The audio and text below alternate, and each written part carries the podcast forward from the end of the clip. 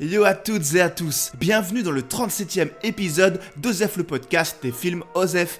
Un peu spécial cette fois car il va s'agir d'un épisode spécial pas Festival de Cannes. Et oui, cette semaine, je suis en direct, donc pas de la Croisette, mais euh, de Nantes, comme d'hab. Et je ne vais pas du tout vous parler d'un film issu de la sélection du festival. Pourtant, on est d'accord, l'un des plus grands festivals de cinéma à travers le monde. Créé par Jean Zay et Albert Sarrault, qui avait ouvert ses portes pour la première fois l'année suivant la fin de la Seconde Guerre mondiale.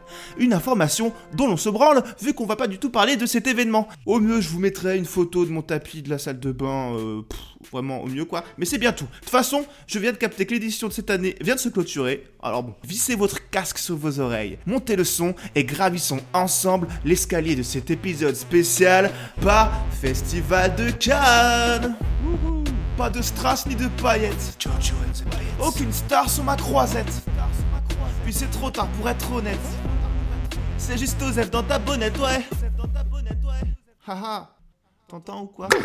Ressenti à chaud et en quelques minutes sur un film dont personne ne parle et dont tout le monde se fout, sauf moi.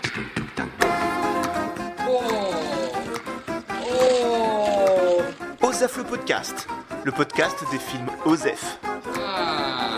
Vas-y, fonce. On sait jamais, sur un malentendu, ça peut marcher. Eh ben non, ça n'a pas marché, vu qu'à l'origine je voulais aller voir No Dormiras, un film d'horreur espagnol, et que, évidemment, running gag de cette émission, il ne passe pas sur Nantes. Je dois changer mes plans, euh, au dernier moment. Like usual, comme diraient nos compatriotes euh, vietnamiens. Alors, en- envoyez-moi plutôt les, les résultats du sondage, s'il vous plaît. Parce que oui, transition, j'ai fait un sondage auquel vous avez participé sur Twitter. Comme je n'avais plus d'idée de quel film aller voir, et comme un blaireau, j'ai évidemment mis un film de la sélection de Cannes. Parce que je suis euh, le plus blaireau des blaireaux. De toute façon, à chaque fois que j'essaye d'instaurer des thématiques dans mes podcasts, ça ne marche jamais. On continue sur cette belle lancée. Qui a gagné ce sondage C'est ce fameux film en sélection à Cannes, En guerre de Stéphane Brisé avec Vincent Lindon, un drame français. De quoi ça nous parle? Eh ben ça c'est un synopsis qui va nous le dire. Malgré de lourds sacrifices financiers de la part des salariés et un bénéfice record de leur entreprise, la direction de l'usine Perrin Industrie décide néanmoins la fermeture totale du site.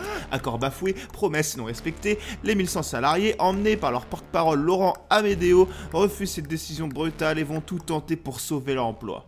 Y arriveront-ils? C'est ce que nous découvrirons après une bande-annonce. Monsieur Bandery, vous étiez engagé à protéger notre emploi, pas un an, pas deux ans, pas trois ans, pas quatre ans, au moins cinq ans. Ou vous tenez votre parole et on reprend le travail, ou vous ne tenez pas l'accord que vous avez passé et on continue à bloquer la production et le stock. voilà. Écoutez, non, mais c'est sans appel.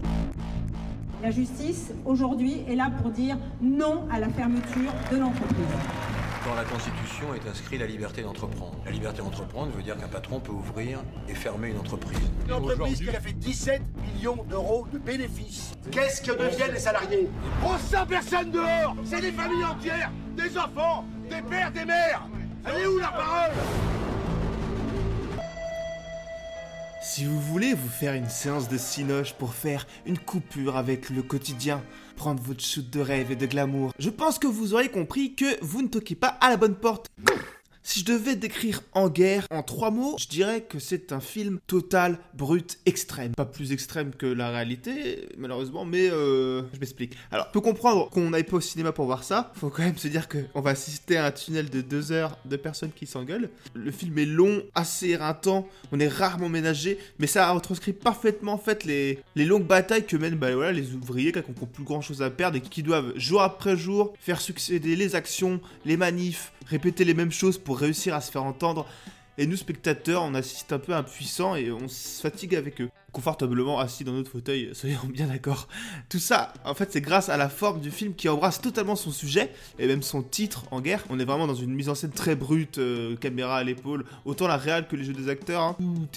Très authentique. On est limite dans du docu-fiction, alors que c'est ni un documentaire parce que voilà, les persos du film, euh, la société euh, dont il parle, etc., n'existent pas en vrai. Mais on peut pas parler de fiction non plus, vu que ça dépeint des dizaines de situations semblables qui se sont déroulées ou qui se dérouleront, sans user d'artifice ou quoi. Je dirais même que c'est très honnête parce que même si ça met en exergue le cynisme des enjeux euh, du fonctionnement de la société actuelle. Ça prend pas de parti manichéen, genre les pauvres, ils sont vraiment pauvres, et les puissants, ils sont vraiment méchants.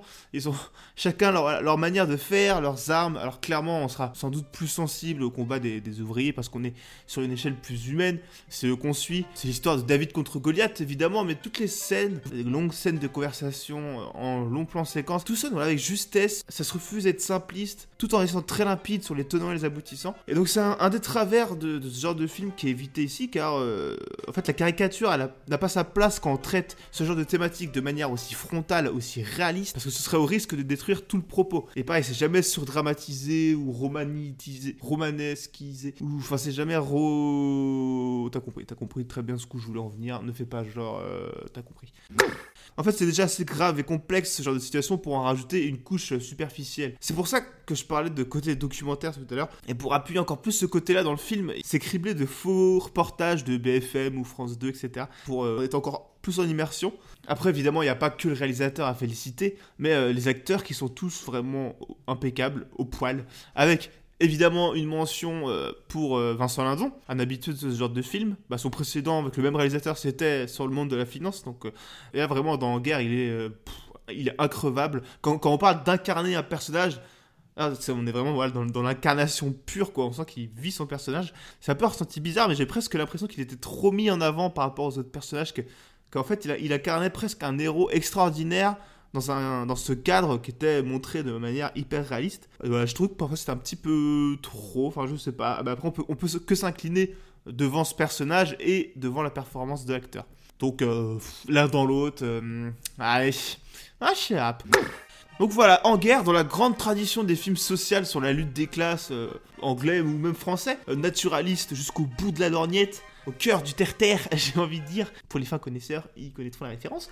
Il y a juste la scène finale qui va diviser, je pense, et qui va un peu à contresens de ce que j'ai raconté avant, quand je parlais de non-romanesquisation, etc., de surdramatisé.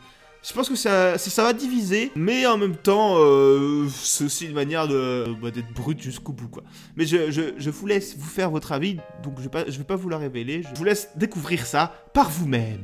Et voilà, dans le genre, je dirais que c'est une très bonne pioche. En tout cas, sur ce sujet, je trouve qu'on a une œuvre assez définitive. Aucune œuvre n'est parfaite, tu vois. Mais là, pour le coup, je sais pas, je la trouve assez complète, fidèle à la complexité de ce genre d'événements. Il y a plein de choses qui sont dites, ça redonne un peu de sens aux manifestations qui sont, j'ai l'impression, alors là on s'écarte totalement de la critique cinématographique, hein, euh, de plus en plus fustigées, euh, j'ai l'impression, dans, dans- dans la vie populaire, on va dire, bien aidées dans la façon dont sont traduites ces manifestations dans les médias, ou la façon de les accueillir de l'État. Mais, euh, mais voilà. Et le film, alors, petite reco pour la route, le film m'a évidemment fait penser à Merci Patron, le documentaire de François Ruffin sorti il y a deux ans, pourrait franchement être la suite parfaite à ce film, en plus léger, hein.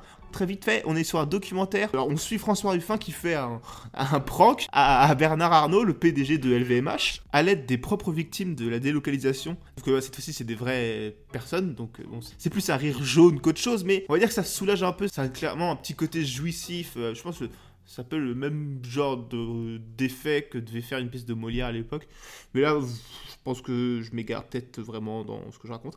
Donc, on va revenir euh, à la conclusion. Si vous êtes prêts à partir en apnée dans les affres des, des manifestations qui luttent pour sauver euh, souvent ce qui leur reste, avec leurs échecs, leurs victoires, leurs contradictions, leurs combats, eh bien, n'hésitez pas à aller voir En guerre et contre tous. Excellent. Allez, allez, on conclut ça très vite. C'était l'épisode 37 d'Osef le podcast. J'espère vous avoir donné envie d'aller au Cinoche, ou en tout cas au moins d'écouter les autres épisodes d'Osef. Si vous avez apprécié, n'hésitez pas évidemment à mettre les petits commentaires 5 étoiles qui font chaud au cœur sur iTunes, à me suivre euh, sur euh, les Twitter ou les Instagram, à vous abonner évidemment, abonnez-vous, abonnez-vous, abonnez-vous. On est si, c'est juste un petit clic, un petit clic, tu fais plouc comme ça. Hop là Et ça fait un petit content.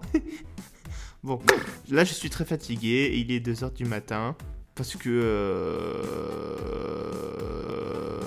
j'ai rechigné à me mettre à l'écriture de ma chronique, et donc du coup là il est tard.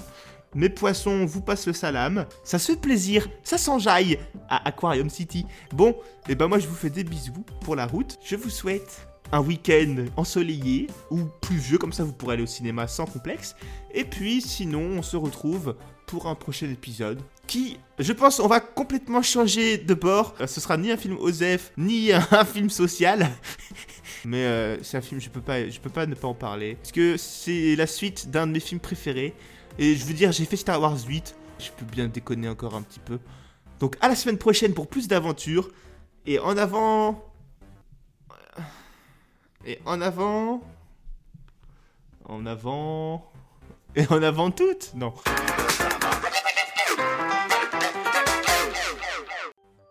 Et en avant... Et en avant... En avant.